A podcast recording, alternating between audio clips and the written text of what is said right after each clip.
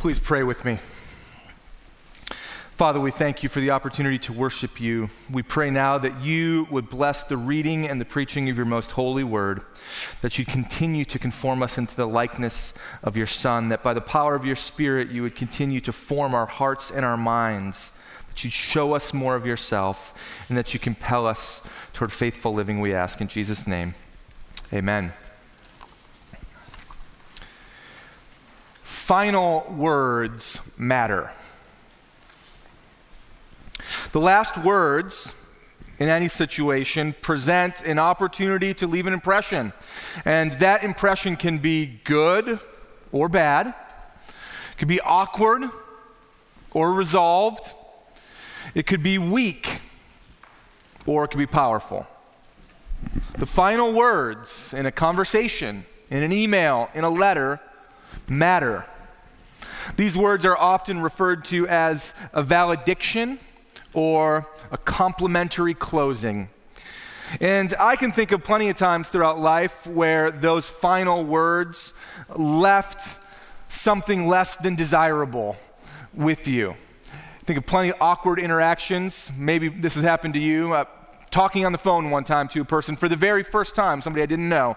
And they closed the conversation in a way that they would close the conversation as if they were talking to their mother. Something like, Oh, yeah, great to talk to you today. I love you. Bye. And then, after an awkward silence and a stutter and an attempt at a course correction, the conversation ends. And it certainly leaves an impression. Regularly, our valedictions are polite or possibly casual in their nature. They're niceties. Think about signing the end of an email or a letter. Most sincerely, Nick, whether I'm sincere or not. Or yours truly, and I'm not yours, and I may or may not be true, but yours truly, Nick. And sometimes, sometimes those parting words need to be very intentional and very specific. If you've been quarreling with your spouse all morning and that afternoon you're leaving for a business trip, you better make the last words count because you don't want to leave the impression that you're happy with your relationship to live in a state of tension for a whole week while you are away. And in that moment, casual speech will not do. The final words are important. The final words in Paul's letter, called Second Corinthians, needed to count. They needed to land in a certain way. This letter was serious, and the church was divided. Some had chosen sides with the Apostle Paul, some had chosen sides against him. Some have believed in and were even propagating a false gospel. Some of them were still in the church. Others of them had been expelled. And there were plenty of well meaning people who were caught in the middle of this church family. How is a church like this going to heal? What would be the catalyst for their unity? How were they to treat each other considering the immense amount of hurt that had occurred? Where did their faith in the Lord Jesus contribute to a way forward? These final words, this valediction, was an opportunity to tie together all of the themes of this letter, and mere politeness was not enough. A casual closing would not do. Their unity around the gospel was at stake, and the final words had to count. And as we see these final words in the close of 2 Corinthians chapter 13, we read in verses 11 through 14 a tone that might be surprisingly optimistic despite the seriousness of the letter. Listen to it as I read it. 2 Corinthians 13, starting at verse 11, it says this Finally, brothers, rejoice. Aim for restoration. Comfort one another agree with one another, live in peace. and the God of love and peace will be with you. Greet one another with a holy kiss. All the saints greet you. The grace of the Lord Jesus Christ and the love of God and the fellowship of the Holy Spirit be with you all. Paul concludes this letter with five commands of conduct to the Corinthian church and then a closing benediction. And it's worthy to note that in these last few verses, he begins this conclusion with the phrase, finally, brothers. Brothers. He's not talking about or to the people who have believed in an alternate gospel. He is not referencing the fake or the super apostles, as they were called earlier in the book. He's talking to and talking about brothers and sisters in the Lord. Those who are living in the tension of conflict and are now trying to figure out how to proceed together in faithfulness to Jesus. And he gives them some commands of how to do that. And to understand how these five commands all sort of come together, and how they're even possible, it's important that you understand the threads that have been underlying the book all the way through. And so, what I want to try to do in the next couple minutes together is to show us how these five commands are really rooted in what Paul has been saying all along. And we'll bring in some of the verses from previous parts of Second Corinthians, this book that we've now been studying for many, many months, passages we've forgotten months ago, and to see how Paul ties together all of these wonderful gospel themes in these commands for the church. And to do that, we have to begin with the theme of this book of Second Corinthians. And the theme is very simply this that there's one true gospel, and God's perfect power is displayed through that gospel, even in the midst of our incredible weakness. That God displays his power in the midst of our weakness, and it's through the gospel. And this is contrary to what the world might have you to believe.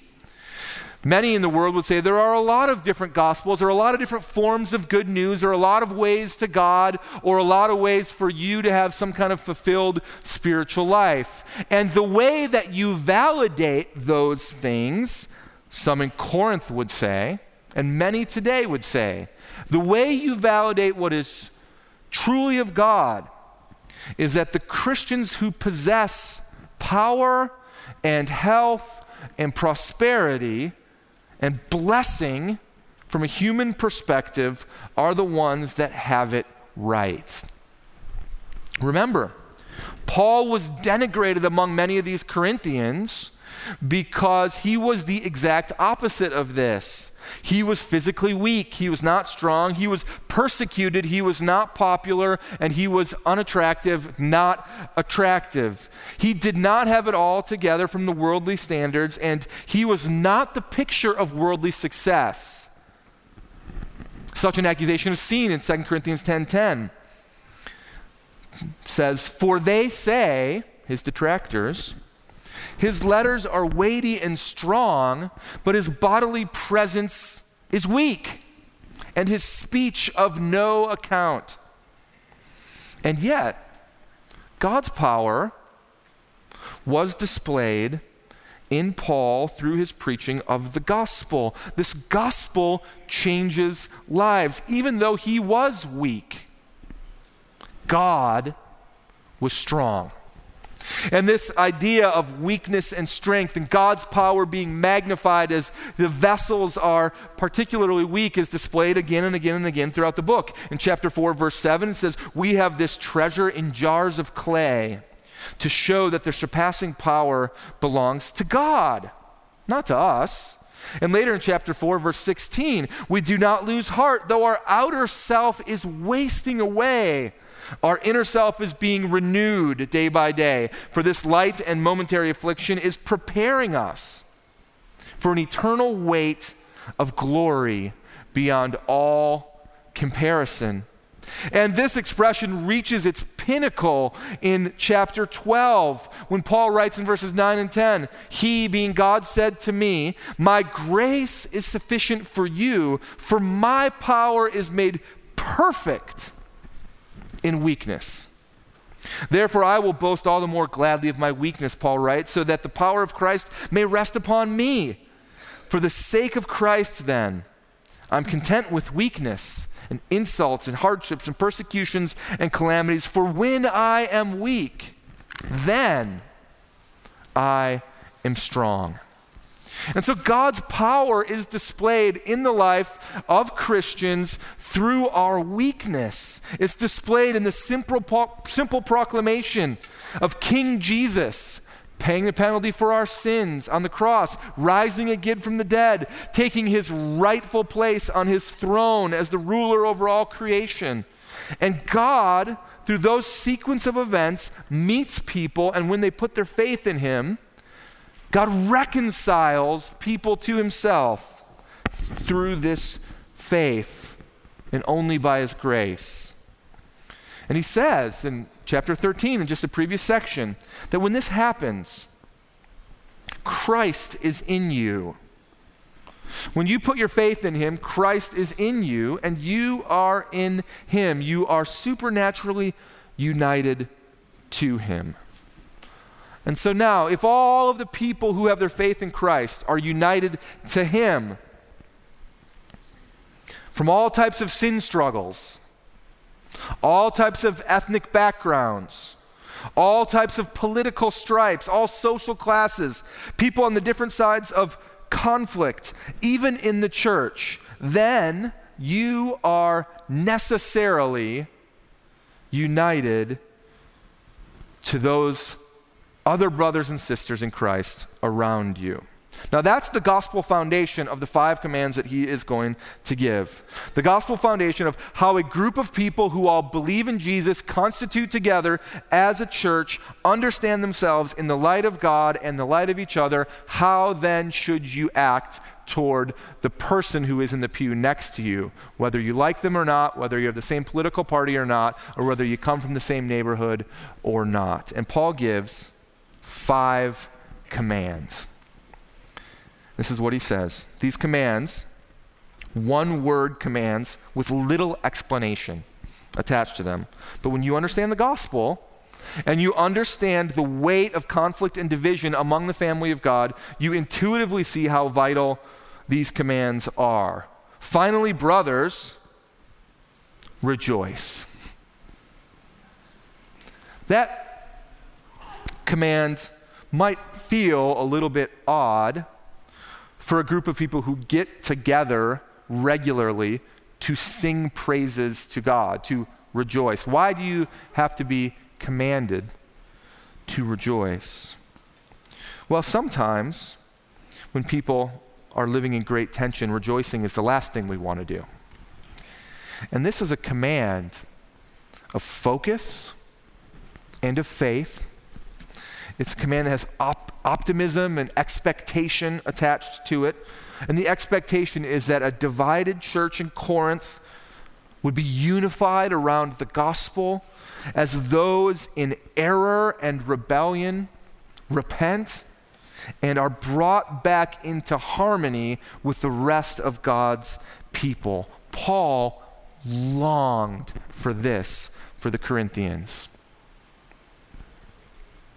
And we, friends, rejoice the more and more and more that we see God take men and women and boys and girls who are living in rebellion to Him, and He brings them close and reconciles them to Himself through the work of Jesus Christ. We rejoice in that because there is nothing of greater consequence in this life there is nothing of greater joy in this life. There is nothing that will give you more happiness in this life than being in Christ and experiencing all the benefits of this human divine relationship and then seeing others being reconciled and found in Christ as well. This is greater than your greatest amount of career success. This is greater than any amount of financial prosperity. This is greater than the pleasures of sex. This is greater than seeing your kids succeed, whether that's in sports or extracurricular activities, or in college or in their career. You, right now, have the opportunity to see and to know and to experience the living God of the universe in all of his power and be reconciled to him. And so, we rejoice. And we see that if that's true, then rejoicing is an attitude, it's a perception that has action attached to it. Rejoicing is based on our perception of what is real, of what is true. It's not based in our circumstances of what we feel in any given moment. But when you step back and you think of what is seen and unseen, the Bible talks a lot about that. When you exercise ongoing faith, when you live out of a place of conviction, you begin to see the priorities, the hierarchy of priorities. You begin to understand propriety. You begin to recognize that what you see is not always the thing that is the most real. and what your circumstances present may only be temporary in their nature, and there are eternal realities that are infinitely more important. Paul demonstrates this in chapter 6 when he says in verse 10 that he is always rejoicing, even in the midst of suffering. And in chapter 7, verse 9, when he says he rejoiced because they felt a godly grief and they were grieved into repenting from their sin. And in chapter 7, verse 13 and 16, he rejoices because Titus was refreshed by them and he had confidence in them. And now, even in the midst of conflict, he rejoices because God is at work in saving sinners among them. And so the first command, Christian, for us is to rejoice. The second we see, stated right after it, is to aim for restoration. Conflict is hard. And I wonder if you've ever found it desirable to you in the midst of conflict to just avoid the other person altogether rather than to engage in the conflict. Because really, there's m- mainly two types of people in this life the people who see conflict and they run right into the middle of it because they thrive on it. And if there's not conflict happening, they will very often create conflict so they can run into the middle of that conflict. That is some of you. And then many of you would say, if there's conflict happening, I'm out. I just want to avoid that person and that issue and leave it alone. And then, after a little bit of time and emotional distance, the, the scab builds up or the scar tissue builds up, and we can pretend like nothing ever happened. But here's the thing Paul says, in the midst of this Christian community, that we are to aim for restoration. And that means neither diving right into the center of conflict unnecessarily nor avoiding conflict altogether.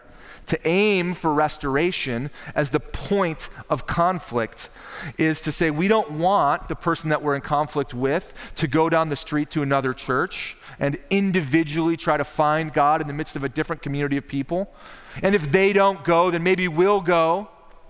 That's not the way Christians live and function. If God is the God who gives us this incredible gospel of grace, and this gospel is powerful enough to reconcile you, even you, even you, even you, even you in all of your sin, to the holy God of the universe who is completely other and perfect in every way, every attribute, every expression of who he is. If this gospel of grace is powerful enough to close that great chasm between you and him, then it is certainly powerful enough to reconcile one sinner to another.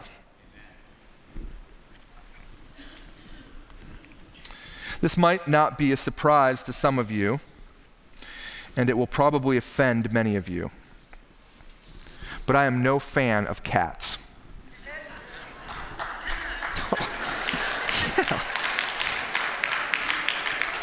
and now you've just offended many of them as well. Now, I want to be clear about that. I don't mind your cat. Okay? And if I come over to your house you don't have to lock your cat in the basement. I'll be nice to your cat, and your cat will probably like me as much as cats like anybody, which really isn't a whole lot. A couple years back, there was an article on, on a website called The Science of Us with what they called the 17 things we know about forgiveness. Perhaps the most interesting aspect of the study was how they noted who or what does not forgive. And the article summarized the research in this way as clearly and as plain as day cats never forgive. Scientists have observed conciliatory behavior in many different animal species. The bulk of the research has been done on primates like mountain gorillas and chimps, and they often follow confrontation with friendly behavior like embracing or kissing. Scientists have observed similar behaviors in non primates like goats and hyenas. The only species that has so far failed to show any outward sign of reconciliation domestic cats.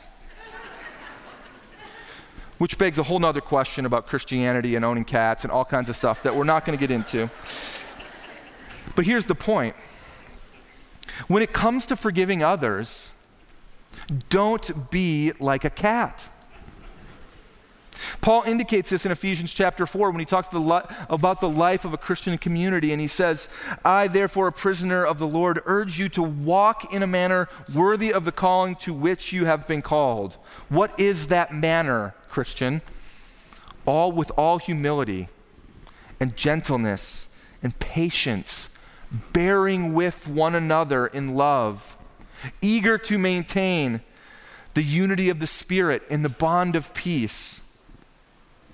Because there's one body and one spirit, just as you were called to the one hope that belongs to your call one Lord, one faith, one baptism, one God and Father of all, who is over all and through all and in all. And if those things are true, the one that we are united to, and then we are necessarily united to each other, the goal is to aim for restoration. The third command, and we start to move quickly here, is to comfort one another. We see rejoice, aim for restoration, and now to comfort one another. The hurt was deep because the conflict was serious. When injury is present, the call is to not seek to further injure, it's to comfort one another. And you, each of you have an opportunity to do that for someone who is hurting or someone who is in conflict or in tension. A gentle word, a hand on the shoulder, a note that says, I'm praying for you, some perspective from some outside eyes that might not be so close or in the middle of the hurt. This is a great opportunity for Christians to care for each other. Paul illustrates this in chapter 7 and verse 6 when he says, The God who comforts the downcast comforted us. How did he do that? Through some sort of incredible, mysterious, supernatural appearance? No. He comforted us by the coming of Titus. Not only by his coming, but also by the comfort with which he was comforted by you. as he told us of your longing, your mourning, your zeal for me, so that I rejoiced still more. Rejoice, aim for restoration, comfort one another, and fourthly, he says, to agree with one another.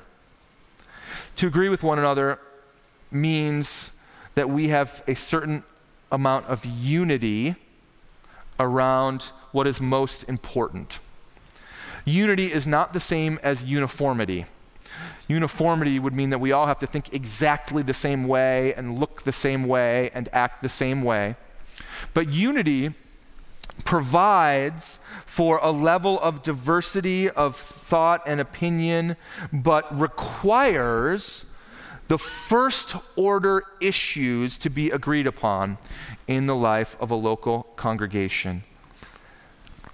These are the issues of the most important belief who God is, the nature of the Trinity, the work and person of Jesus Christ, the nature of salvation, even how we live out that Christian life right now. It still leaves room for different, differing opinions on matters of secondary or tertiary importance, but agreement on the foundation is vital because without it, there is no unity. And God's word is the standard by which we seek that unity. The fifth and final command is to live in peace. Peace is actively sought after, it's not passively gained. You know that in your family, your spouse and your children. That peace is actively sought after, it's not passively gained. You definitely know that in your extended family. And you know that to be true in the life of a local church.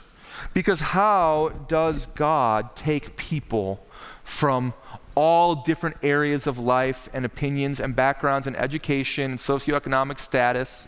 How does God take someone with different career goals and aspirations and multiplied by hundreds and put them all together to function in the same way or in the same time and in the same place and in the same pursuit of faithfulness to the Lord Jesus, there needs to be an actively sought after peace.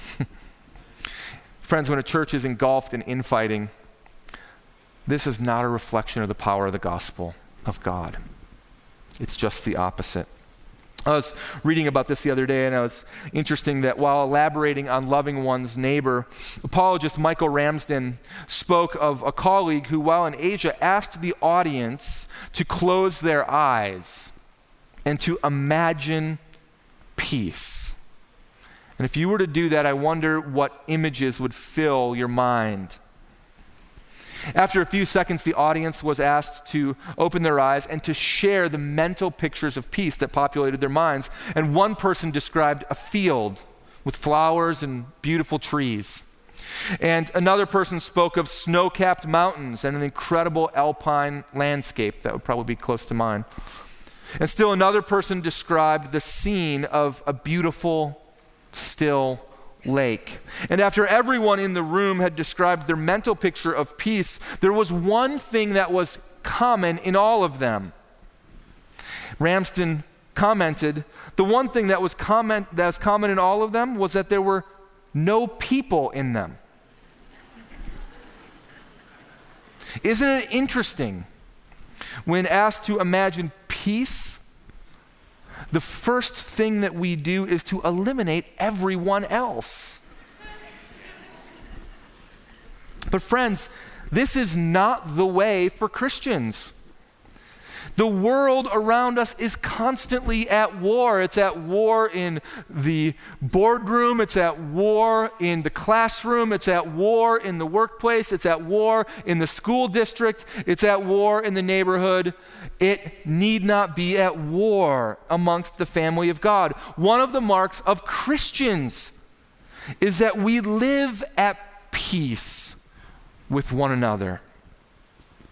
And so, five commands of conduct Paul gives rejoice, aim for restoration, comfort one another, agree with one another, and live at peace. You might describe it this way that when the church unites around the true gospel, they will truly unite to each other.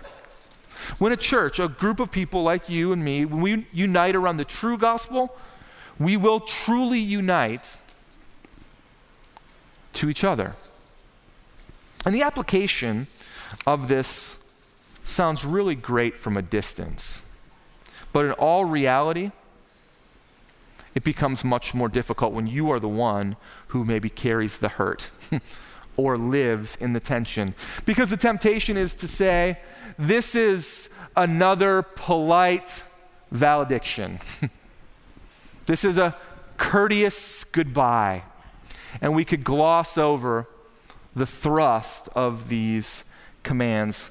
But when you stop to think about where this lands, it perhaps calls to mind some of you, for some of you today, someone you need to forgive, someone you've been holding a grudge against, someone you have the opportunity to comfort, some way in which you can seek to live in peace. Because here's the thing community admonitions only ever work if the individuals in the community enact them. These things will only work for us as a whole if you individually enact them. So rejoice, aim for restoration, comfort one another, agree with one another, live in peace. D.L. Moody once said, Forgiveness is not that stripe that says, I will forgive but not forget. It is not to bury the hatchet with the handle sticking out of the ground, so that when things get difficult, you can grasp it the minute you want it. And these commands are not just moralisms for you, they are birthed out of an understanding of being reconciled to God and thus united with Christ, and as a result, and consequently, to have the great privilege of being united with one another. Because when a church unites around the true gospel, they truly will unite to each other. And it's interesting, isn't it? In verse 11, these five commands conclude with a promise of presence. Did you notice that? It says that the God of love and peace will be with you. That's how important Christian unity is. God is present when such things occur, and it would appear as if he is present in a way that he otherwise would not be if this gospel unity was not enacted we can make a number of observations in our own church right here. Let me just make one. That part of the reason why God has blessed Old North Church so much over the last number of years, to the point where we continue to grow, where we continue to see people put their faith in Jesus, where we see God reconcile broken relationships, and where we see people grow in depth and understanding and passion and vigor for the Lord. Part of that reason is because we have a very high level of unity around the true gospel. And that has meant a wonderful unity with each other. But we don't take that for granted. You don't rest on your laurels as if those things can never be threatened, because they are threatened all the time through me, through you, through each other. But when the church unites around the true gospel, they truly will unite to each other. And God is present when they do. Paul concludes his final words with a benediction, and it is unlike many of the New Testament benedictions. This is what he says in verse 14 The grace of the Lord Jesus Christ, and the love of God, and the fellowship of the Holy Spirit be with you all. Let's just make three quick observations. The first one is that Paul's parting words make reference to the Trinity. Did you notice that? Father, Son, and Holy Spirit, all three persons, individual persons who share the essence of God, is, are at the core of this gospel that he preaches. Secondly, we notice that the reference to the three persons of the Trinity are not in the order that we would expect them to be. Did you catch that? You might expect Paul to say in that order, Father, Son, and Holy Spirit. But he doesn't say that. He refers first to the Son, Jesus Christ, second to the Father, and then lastly to the Holy Spirit. Why does he say it that way? I think the reason why he does is because he is simply making reference to the order in which we experience God. It is by the grace of the Son, Jesus, that we begin this relationship with God, and then eventually we experience God's love in its fullness as we receive the forgiveness of sins through that grace. And He ushers into our life with this overwhelming love of the Father. And following that, we have a unique joy that comes with the fellowship that occurs with God as the Holy Spirit takes up residence in your heart and in your life. These truths of the Father, Son, and the Holy Spirit are not mere polite endings to a letter. These truths are worth pondering for the rest of your days. The third observation is that we see three aspects of God's gospel played out in Paul's desires for the Corinthians and for us. Do you notice it? Grace, love, and fellowship. And for all three of these things, the source of them is not ourselves. And the source of them is not each other. the source of grace, love, and fellowship is God Himself. Grace is simply that favor that we don't deserve.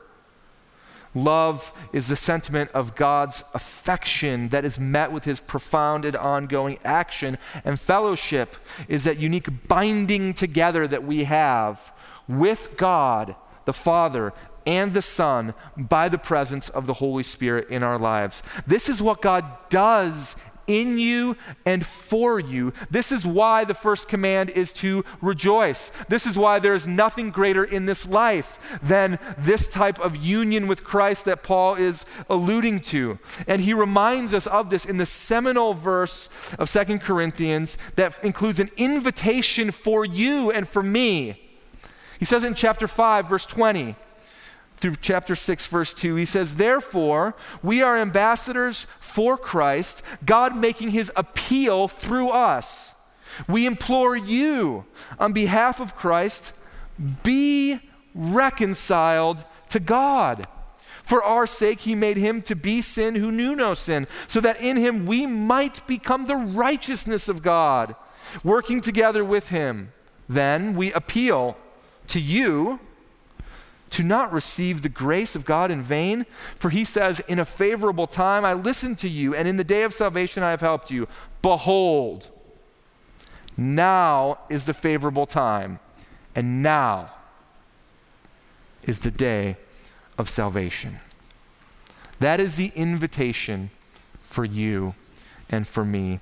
You need but take out your hand, your heart, and grasp what Christ offers to you in forgiveness as you turn away from your sins and allow Him to take up reign and residency in your life.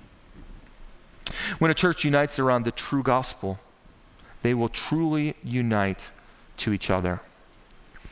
When we, as we close this morning, I think about taking a step back. We talked about perspective a minute ago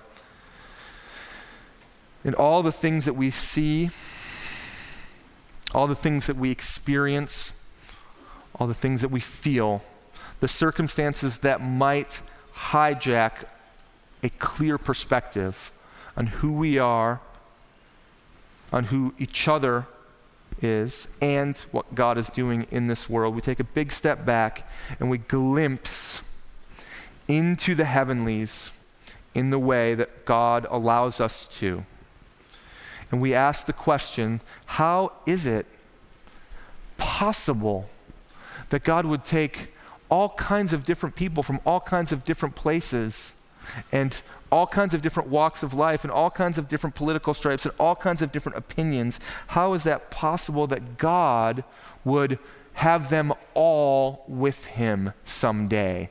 And yet he does. That's the power of the gospel. And we see it expressed in Revelation chapter 7. And I'll read it in a second, but it begs another question. If that's the eternal reality of God and his people, then how can we reflect that reality, even imperfectly, right now? After this, I looked, and behold, a great multitude that no one could number from every nation, from all tribes and peoples and language, standing before the throne and before the Lamb. Clothed in white robes and with palm branches in their hands, and crying out with a loud voice Salvation belongs to our God who sits on the throne and to the Lamb. How can we reflect that reality, even imperfectly, right now? When a church unites around the true gospel, they will truly unite to each other. Let's pray. Father in heaven, we thank you for the unity that we have around the gospel. We thank you for the unity that it creates, even in our own church family. We pray that our unity would indeed remain based on the most foundational things.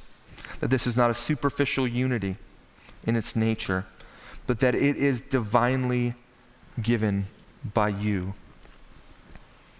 Father, I pray that you would protect our congregation from attacks against gospel unity, that you would continue to allow us to express this unity in rejoicing and living in peace and agreeing with one another and comforting one another and seeking restoration. God, you are the great King who we unify under your Son, Jesus Christ, seated at the right hand and ruling forevermore, is the ruler who purchased this unity by his blood. And we worship you today. In the name of our Savior, we pray. Amen.